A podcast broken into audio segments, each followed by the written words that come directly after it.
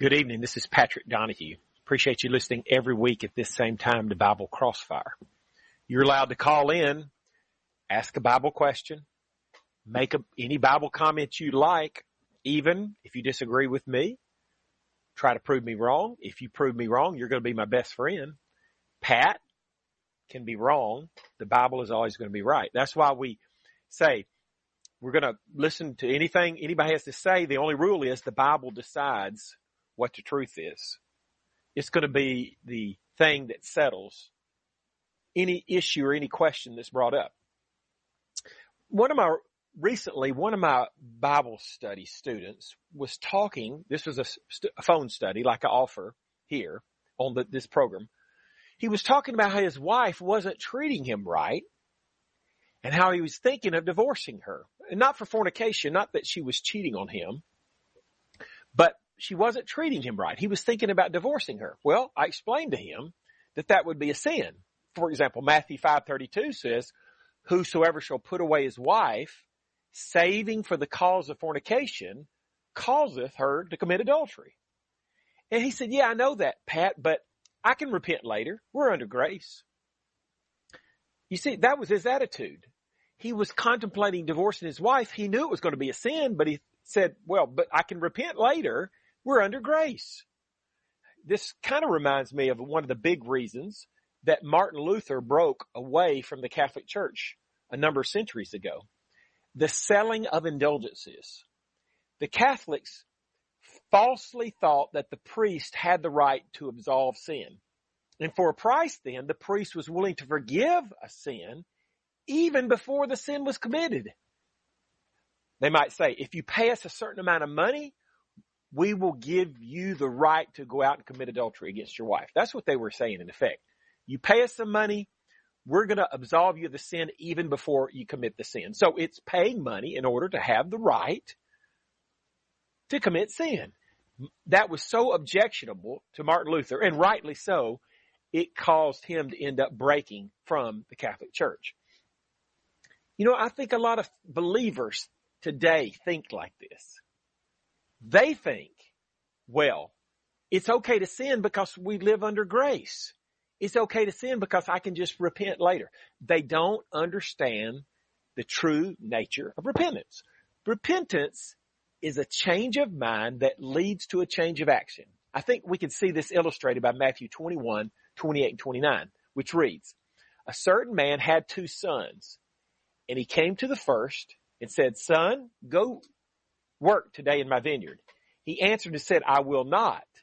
But afterward he repented. He said, I'm not going to go work in the vineyard, but afterward he repented and went. You see, the repentance there in the King James Version was a change of mind and it led to a change of action.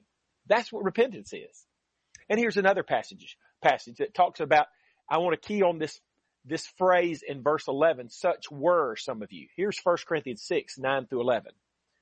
Know you not that the unrighteous shall not inherit the kingdom of God?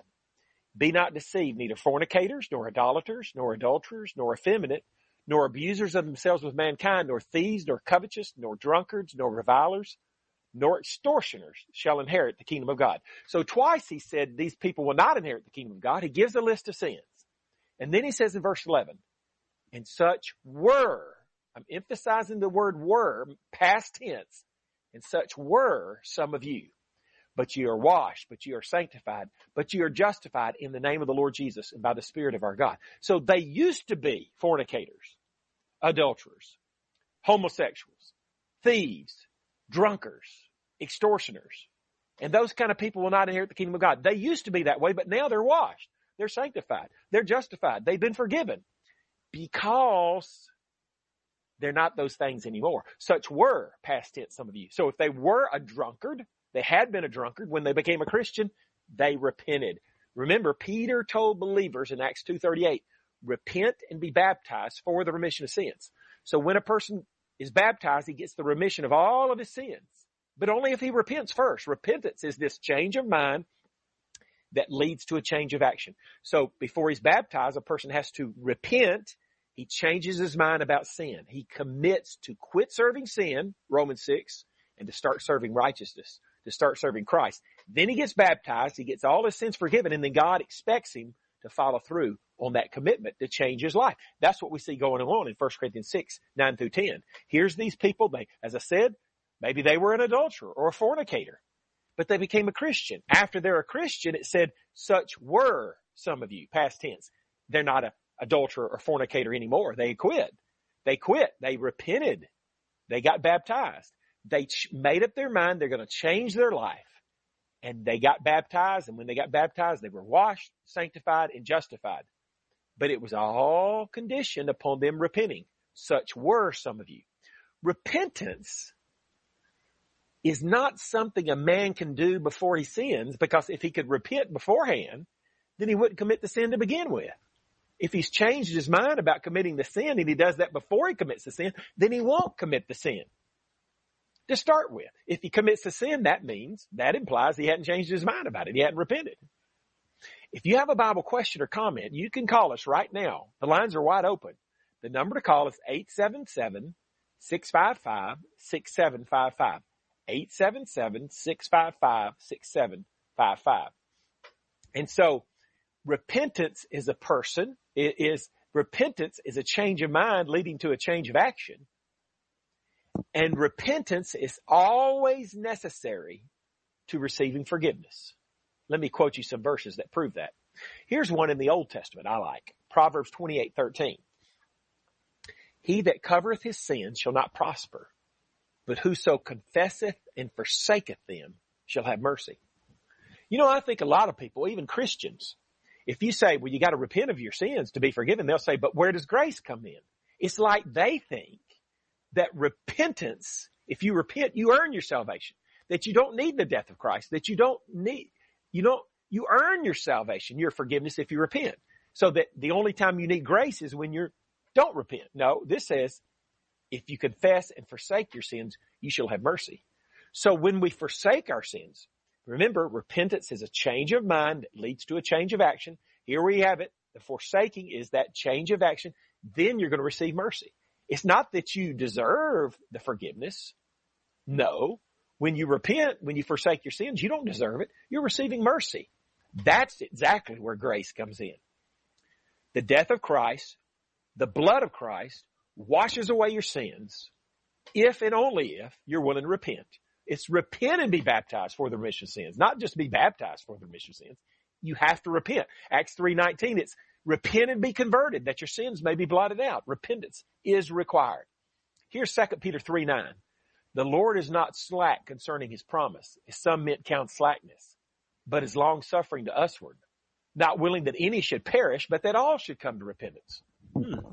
So if you want to avoid perishing, and God is certainly saying here, He wants everybody to avoid perishing. That matter of fact, in this context, that's why He keeps putting off the second coming of Christ. When the second coming of Christ comes, everybody's fate will be sealed. So He keeps putting off the second coming of Christ, hoping that more people will repent so they can avoid perishing. You see that? Not willing that any should perish, but that all should come to repentance. You have to repent in order to avoid perishing. Yvette from Illinois. Go ahead with your Bible question or comment, please. Hi, how Yvette? are you?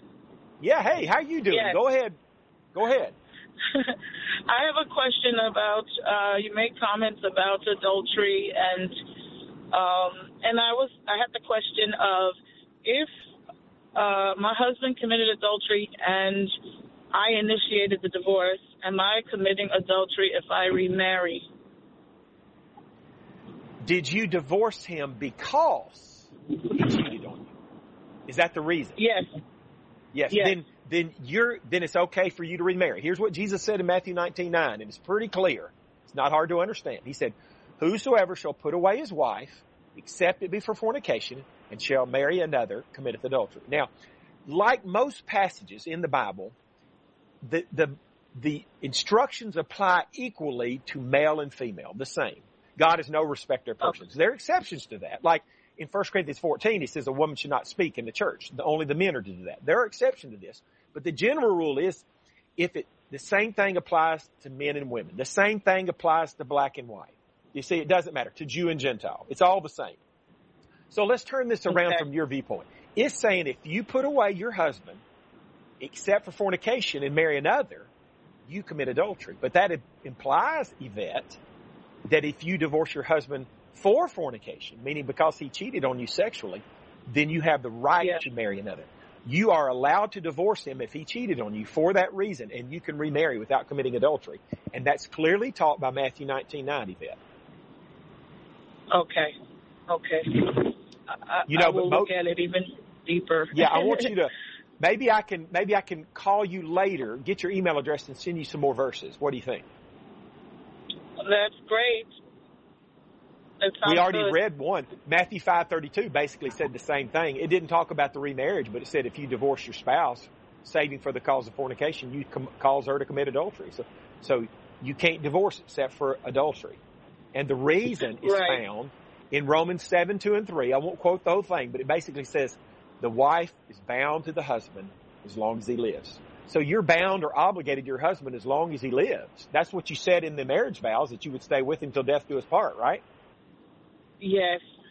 But the one exception to that is Matthew 19, 9. If he cheats on you, Jesus is allowing you to divorce him for that, and then you're allowed to remarry without committing adultery. Is that pretty clear, Yvette? Yeah, it sounds clear enough. Yes. Appreciate your call. Any follow up? Yes, and thank you so much. Okay, bye bye. You know, most people I run into, most people I study with, I would say about at least half the people I study with are in divorce situations. And most of the time, they're in an unscriptural marriage.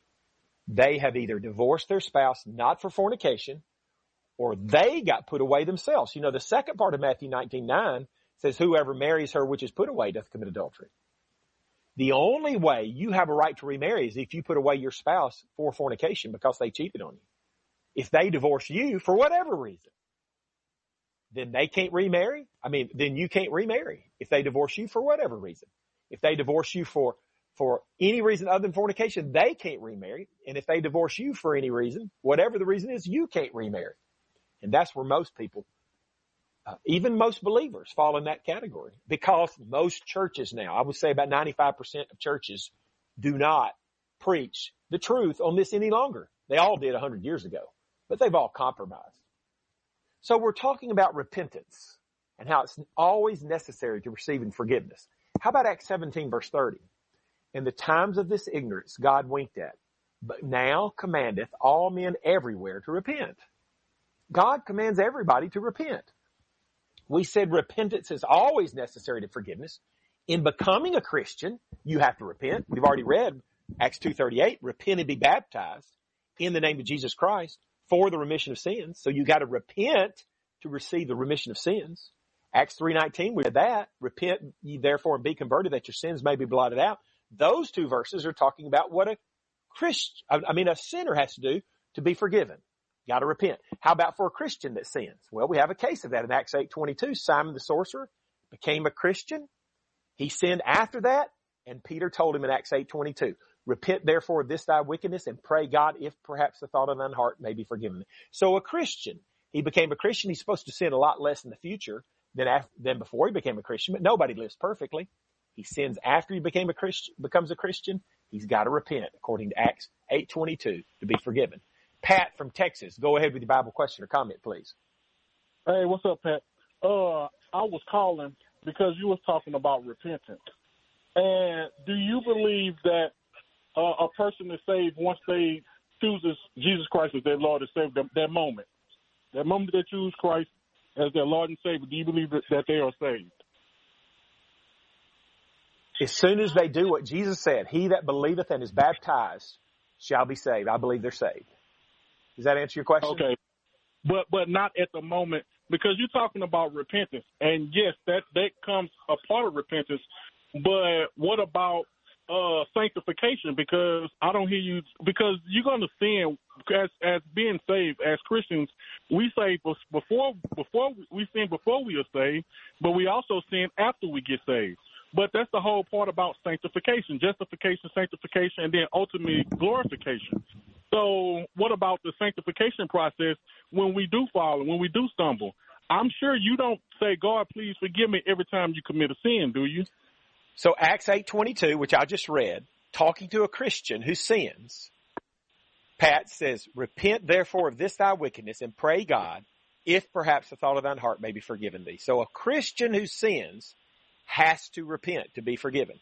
First John 1 9 is written to the Christian. He says, if we confess our sins, he is faithful and just to forgive us our sins and to cleanse us from all unrighteousness. So repentance is always necessary to being forgiven. When one's becoming a Christian and when one sins after he became a, becomes a Christian, Acts 8:22 proves he has to repent in order to be forgiven. Yeah, follow up, Pat? I, yep. No, I get exactly what you're saying. So let me just. So you said Acts 8, right? That's Acts 8:22, 1 John 1 verse 9. Yep. And here's the one in the Old Testament. Here's one in the Old Testament. Of course, we're not under the Old Testament law anymore, but Acts 18:21 mm-hmm. says, "But if the wicked will turn from all his sins that he hath committed and keep all my statutes and do that which is lawful and right, he shall surely live; he shall not die." So even under the Old Testament law, a person had to turn from his sins, had to repent of his sins in order to be forgiven. Luke 13:3, Jesus said, "I tell you, nay, but except you repent, ye shall all likewise perish. So no matter what situation okay. you're in, you're going to have to repent to avoid perishing. Go ahead, Pat. So, so, so you mean to tell me? I believe you think you are saved, right? Yes. Okay. So let's just say you commit a sin tonight, but you don't. But you don't. You know, ask the Lord for forgiveness, and God forbid something happened and you pass away tonight does that mean you're not going to heaven? Just because you didn't say, God forgive me, but you already saved? Yeah, I mean, what does First John 1 9 say? If we confess our sins, he is faithful and righteous to forgive us our sins. So if we don't confess our sins, we're not going to be forgiven. Acts 8.22, also talking to so, the Christian, says, repent so therefore words, of this. So, so in other Look, words, Jeff, you're going to heaven. I mean, Pat, Pat, you're trying to answer, you're trying to find out the truth by answer, by asking questions instead of looking at what the Bible says. Let mm-hmm. God, you need to, and I know you do, you need to learn to love God and trust Him and believe Acts 8.22 and 1 John 1 9 and don't question it. Just understand you got to confess your sins to be forgiven. You got to repent of your sins to be forgiven. Don't question it because that's what God said. Jeff from Colorado, go ahead with your Bible question or comment, please. Yeah, can you hear me? Yeah, I can hear you, Jeff. Go ahead. Great. Uh, good, good evening. I have actually three questions. The first one is, how was there light before God created the sun and the stars? I'm, I'm asking you scientific questions now based upon the Bible. How did Abraham and all these other people in the Bible live to be over 700, 700 years old when no modern man has lived past, you know, 120 normally? And lastly, how does Moses get to kill an Egyptian guard? And that's it for that. It's never brought up again. It's, it's not part of the Bible that's taught about Moses. But thou shalt well, not. Well, God kill. was the light. God provided the light supernaturally or miraculously before he made the sun. I don't know exactly how those folks back then could live so long. People have scientific theories about about the different ways that the earth was different back then, but God, He has the power to make our bodies the way He wants to. And He could have made those people's bodies to where they lived hundreds of years, and now our bodies are not that way. I don't really know the answer, but I know God's powerful enough to do it any way He wants to. Moses got away with killing somebody. I don't know if the Bible ever condones or condemns that. I don't know that it condones it, says that it's okay, but it might condone it because back in the Old Testament times they were allowed to kill in warfare. so Moses could have been allowed to kill that Egyptian because he was mistreating an Israelite. And so they were allowed to kill in the Old Testament to defend themselves, to attack their enemies. Now, it's not true under the New Testament, but in the Old Testament they could do that. So I could see how Moses, what he did was possibly, possibly condoned. I don't know that the Bible says that it was condoned, but I can see how it might be. Go ahead, Jeff. Uh, so no, those. I mean, they're all reasonable answers, and there's an answer for everything. A human being can find all of that. I guess where I'm coming from is what you have is this dichotomy nowadays, where people believe in a God or God, however you want to look at it, and it's usually the same God regardless of the religion, ultimately. And then you have people that say they're atheists and don't believe in anything. And so, what, what's really the purpose of all of this? But I think that, you know, if you read a children's Bible, the very first page defines what God is, and God is love. And we we have all of that on us now for people to promote love and love one another. And to me, that's really where God is. And then the scientific questions and answers are, are really based upon science. We are all. Jeff, I'm going to have to let you go. I got other callers. Thank you for your call. So when the Bible says God is love, it's not saying that love is God. And I don't even know if Jeff meant that. It's just saying God is the epitome of love. Just like when it says God is just, that doesn't mean justice is God. It means God is very just. He's the ultimate in being just. When it says God is love, it's not saying love is our God and that we should worship love. It's just saying God is the epitome of love. He's the ultimate in love. He loves people more than anybody has ever loved anybody. So we don't, we don't want to come to a, a wrong understanding there. Joanna from Oklahoma, go ahead with your Bible question or comment, please. I have a just kind of question and comment also. Um, there's a lot of um, a feed going on in Facebook about the Asbury revival, and I kind of wanted to get a feedback about it. I've watched some of the live stream on it, and you know, some of it really seems genuine, and you know, some of it, you know, kind of has, you know, um, some questionable things about it. But I, I kind of want to get a, and it's not a conversation that I've had openly with anyone, but I kind of want to get some feedback a little well, bit about uh, it. Well, let me ask you. I read about that just briefly about a few days ago. I read about on the internet, three or four minutes. Let me ask you: Are they allowing women to speak to the audiences there? I believe that I did see a lady get up on the platform yeah. and and talk about some things and said that it was a house of prayer. I don't. That's I what, that's what I really thought. Understand. That's what I thought. So so this is just one symptom of what I want to get at. There's probably a lot of other problems. But Joanna, 1 Corinthians 14, 34 and 35 says, let your women keep silence in the churches, for it is not permitted unto them to speak, but they are commanded to be under obedience, as also saith the law. And if they will learn anything, let them ask their husbands at home, for it is a shame for women to speak in the church. And then, 1 Timothy 1 verse 2, excuse me, 1 Timothy 2 verses 11 and 12. I don't know how I came up with that other text, Joanna. 1 Timothy 2, 11 and 12 says, let the woman learn in silence with all subjection, but I suffer not a woman to teach nor usurp authority over the man, but to be in silence. The, the, the, the quote revival going on in Asbury. What makes anybody think that they're, they're preaching the truth? I, I when I look at it, uh, well, I haven't seen any. I haven't seen any preaching per se. Just you know, maybe some house of prayer rules. Um, it's a lot of music and and you know, gospel singing and rejoicing and worshiping the Lord. Um, yeah, it's just so, you know, when I say questionable, I just mean some.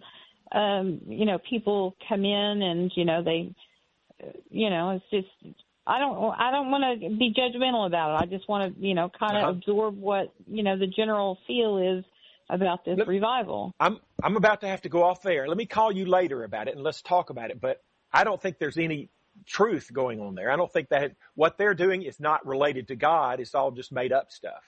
People can make up and mm-hmm. get emotional about things and not and not do it according to God's word. Matter of fact, that happens more times than not. And I don't have any evidence that they're following God's word at all. They're just getting on a bunch of emotion about what they like without consulting God's word. They're having women speakers up there, obviously they're, and allowing them to teach over the men, then they're violating 1 Timothy 2, 11 and 12. They're not following the Bible, so it has nothing to do with God. It's just a bunch of people getting to an emotional high. We're going to have to go off the air. We appreciate everybody's calls and you're listening. One more verse on repentance, Acts 11, 18. When they heard these things, they held their peace and glorified God saying, then hath God also to the Gentiles granted repentance unto life. So you have to repent to receive life. You have to repent to receive life. There's no way around it. Jesus said, except you repent, you shall all likewise perish. You have to repent to receive forgiveness of your sins. Period. No matter what station of life you're in. If you'd like a free one hour phone Bible study with me, call or text me at 256-682-9753. Free one hour phone Bible study at your convenience. Call or text me at 256-682-9753. Appreciate you listening tonight. I want to invite you to listen every week at this same time. And if you have a Bible question, maybe you could write it down and ask it next time.